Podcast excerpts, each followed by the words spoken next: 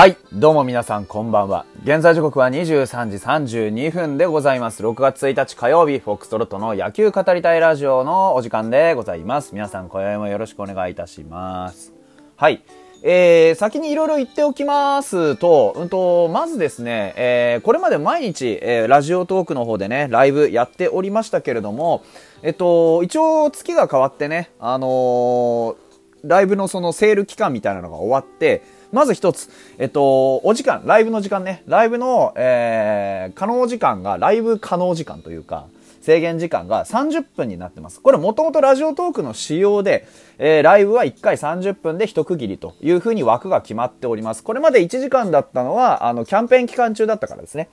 で、そのキャンペーン期間、1時間で、えー、キャンペーン期間が終わったんで、えっと、とりあえず通常営業に戻ろうかと思っております。ただ、あの、ライブに関してはね、皆様からご好評いただいておりますので、まあ、なるべく、あの、やっていきたいなとは思っておりますが、まあ、毎日続ければ続くんですけど、まあ、ちょっと、時と場合によっては今日はなしでっていうことの方が、まあ、これから多くなってくるかなというところもありますね。あのー、天岐阜がね、もらえてたんで、これまでは1時間やってましたけれども。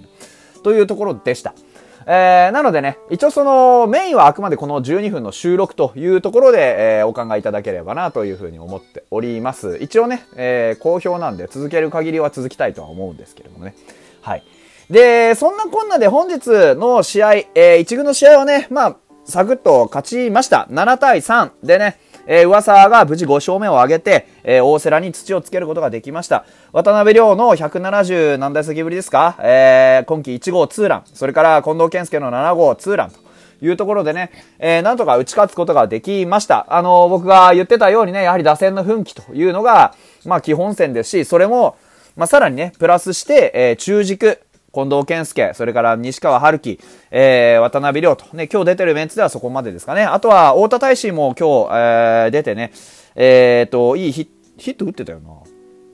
打ってましたね。とか、あまあ、主軸が当たってこないと、やはり勝てないよというところ。それから、下位打線のね、平沼くん、石井くんも今日はマルチヒットというところで、まあ、まずまず、いい形にできたんじゃないかなと思います。磯畑くんね、途中交代しましたけれども、磯畑くんに関しては、あれですよ、あのー、休養だと思います。積極的休養ですね。点差がついたんで、フルで出る必要がないというところで、浅間くんね、あのー、浅間くんも打席しっかりもらいたい、今ね、状況ですから、そこのところを、えー、まあ、加味してね、浅間くんにも1打席というところで、まあ、3打数打たせたんでね、とりあえずは、あのー、なんとかなるかなというところで。ね、磯畑くん、浅間くん、それから高浜くん、この辺のね、えー、まあ若手、それから西川、えー、近藤、渡辺、太田といったところの中堅どころがね、まあ年齢的には若手もいるんですけれども、あの、しっかり働いてくれればこれぐらいの東京にはなるというところで、ただただね、広島だって、えー、11安打してるわけですから、そこら辺の得点力の違いっていうのもね、我々は見せることができましたし、まあ逆にね、噂もヒットを打たれたりしながらもね、なんとかこう、抑えることができたというところでは、非常にね、粘り強いピッチングを見せてくれたんじゃないかなと思います。9安打打たれたのは噂ですからね。はい。で、ロドリゲスも、えー、杉浦も、しっかりね、あのー、杉浦なんか3、ね、3者連続三振でビタッと決めてくれましたから。あ、まあ3者連続ではなかったね。1本ヒット打たれたから。ですけれども、とりあえずこうね、いい試合だったなというふうに思います。ただね、噂が7回投げ切れずにね、えー、残り1人を堀君に託すことになってしまったことに関しては、やや、えー、計算違いだったとは思いますが、堀君のね、ナイスホールドというふうに、えー、言えるんじゃないかなというふうに思います。えー、まあ、ね、勝った時は、やはり、まあ、勝つ時か、勝つ時はこんなもんだというところでしょうね。はい。えー、非常にいい試合だったと思います。明日はね、えっ、ー、と、野村と加藤ということになっております。加藤くんがね、これまで通りのしっかりしたピッチングをしてくれれば、勝てるというところでございますかなと思うところでございますが、今日は皆さんあ気になっているのは2軍の、まあ、えー、結果だというふうに思っております。まあ、サクッとね、お話ししてしまいましょう。残り6分ちょいぐらいありますが。えー、本日2軍はね、カマスタで巨人さんとやりました。結果から言えば10対4で負けております。負けがついたのは吉田康生ということになりますかね。えー、吉田康生初回に5失点してですね、えっ、ー、と、最終的にどこまで投げたのかなうんと、4回70球、えー、8安打5失点、4フォアボール6、あ6失点か。まあ、というところでね、しっかり、えー、点は取られたもののですね、あのー、これ一つ、まず前提として、あのー、先日宮西が投げた時に、えー、久野さんね、えー、よく聞いてくださってる久野さんともお話をしましたが、あのー、二軍っていうのは、いつでもチャレンジの場です。当然若手の中ではね、例えば2軍でしっかり結果出すっていうことが目標の人もいます。ですが、ファイターズは、あのー、僕が常々言ってる通り、ファイターズというのは個々の進捗をしっかり個人でね、管理してる。そう、か、個人の進捗をきっちりチームが管理してると。そういうチームです。で、なおかつ、一人一人の、まあ、個性、伸び、そういったものをちゃんと加味して課題を与えているという球団です。ですから、あの、人によっては、2軍で抑えて、ね、0点に抑えるのが目的だよという人もいれば、人によっては、そういうのはどうでもいいから、まず君は自分のやりたいことをやりなさいよというような人もいます。打てなくても、こういう打球が打てるようになるといいね、とか、ね、うんと、打てなくても、守りでこういう動きができるようになるねといい、そういうパターンの人もいます。今日吉田康生は、まあ、打たれた後ね、まあ、能面のような顔をしてたという情報もあります。ね、非常にいい傾向だったなというふうに思いますよ。あの、冗談でも、おためごかしでも何でもなくて、本当にあの、リプレイ、ね、ぜひ、えー、野球速報アプリをね、えダウンロードして配球チャートを見てください。まず吉田康生、今日の初球ね、えー、立岡総一郎に対して、ど真ん中のストレートをズバーン投げ込んでます。これは本当にあのー、もうこの時点、僕この1球の時点で笑っちゃったんですけど、あ、なんだ、今日全然あれだ、点を取らせるとか、取らせないとか、そういう次元の投球をする気がないんだなっていうのは、もう僕この1球で分かりました。あの、普通、えー、今日は抑えるぞっていうピッチャーは、あの、どんなに、あの、油断しても、このど真ん中に速球を一発目から投げ込むってことは基本しません。大抵の勝つぞとか、抑えるぞと思っているピッチャーは、ピッチャー心理として外角、外、直球投げるんだったら外低めから入るはずです。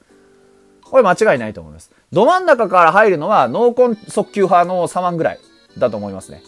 うん。なので、これに関してはもうこの時点で僕は今日は、あ、失点は全然気にしないで、一つ一つの投球の組み立てであるとか、自分が思った通りに投げれるかどうかとか、打者の反応は一体どうなのかとか、この投げ、与えられた回全部を実験に使う気だなっていうのは僕この一球で分かりました。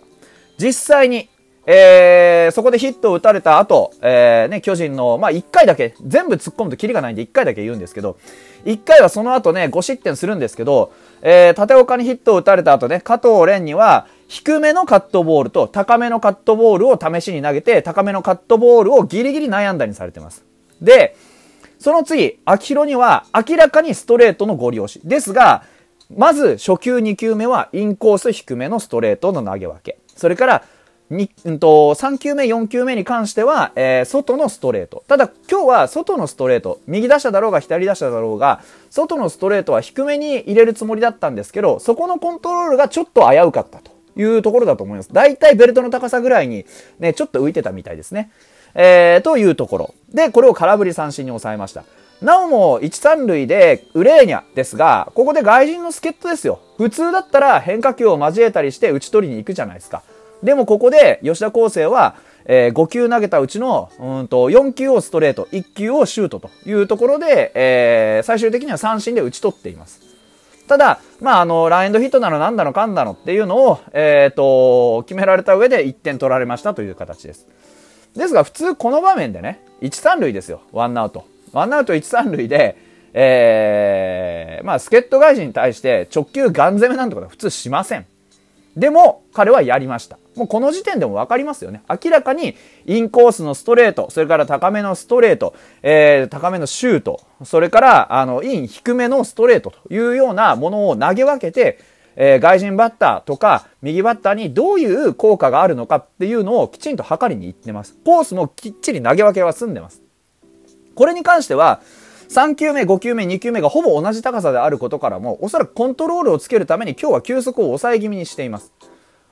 っていうのは、彼はスピードのコントロールではなくて、単純にあのスピン量であるとか、球の質を追求するタイプのピッチャーのはずです。もともと甲子園でも3種類ぐらい直球を投げ分けてました。今日は多分そういう意図を含めて直球の投げ分け、コースも含めて、威力も含めて、吸収としてちょっとシュート気味とか、えー、カット気味っていうのも含めて、投げ分けを図っているんだなというのは僕は見て分かりました。で、その後の八尾坂には、えっ、ー、と、ストレート、全部ストレートですね。これも。低めのストレートと、えー、外はちょっと高めに浮きましたが、全部低めのストレートというところで、まあ、フォアボールでしたが、フルカウントまでいってます。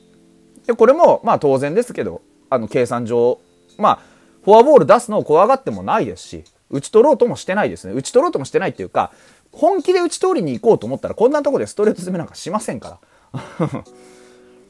で、その後北村には、えー、初球のストレート、やはりね、今日は右打者だろうが左打者だろうが、外のストレートがやや高めに浮くっていう傾向があったんで、そこを2打されてます。で、その後はインハイのちょっと難しいカットボールを上手に打たれて、えー、ライト方向にね、さあの三塁打を食らいましたっていう形ですね。で、その後、平間くんには、これが一番多分僕は見てて、この投球見ればわかりますよ。ね、なおもランナー、ね、2塁とか3塁とかそういうピンチに置いて、彼は初球に外低めのストレート、2球目にイン低めのストレート、3球目に外高めのストレートっていう風に投げ分けをしてるんですよ。ですから皆さん本当にあの、今日これね、今配球を一つずつガッと説明してきましたけど、あの、得点取られたとか、負けがついたっていう、その見た目の数字ではなくて、彼がこの投球の中で何をしようとしたのか、どういう意図があるのかっていうのを見ようとする登板だというふうに見れば僕は今日は明らかによくできた登板だったと思います。この配球は僕見ててすごく味があると思うし、見てて楽しい配球なんで、ぜひ皆さんその辺を研究してみてはいかがでしょうかという見方を提案して、今日は時間足りないですが終わりにしたいなと終わります。